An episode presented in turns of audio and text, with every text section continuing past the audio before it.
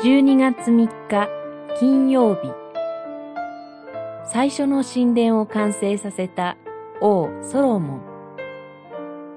歴代史下五章。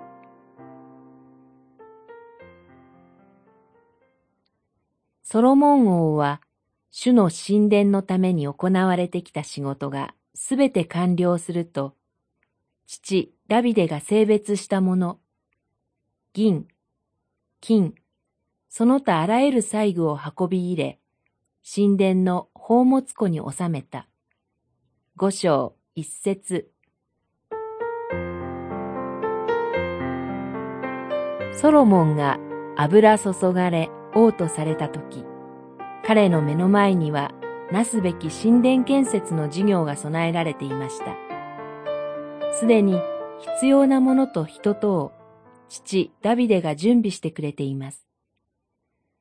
土地も定められています。すべてのお膳立てがなされていて、ソロモンは建設開始の命令だけを出す状況にありました。が、その号令を出すソロモンには芽生える思いがありました。神殿を建てようとする私は何者でしょうか二章五節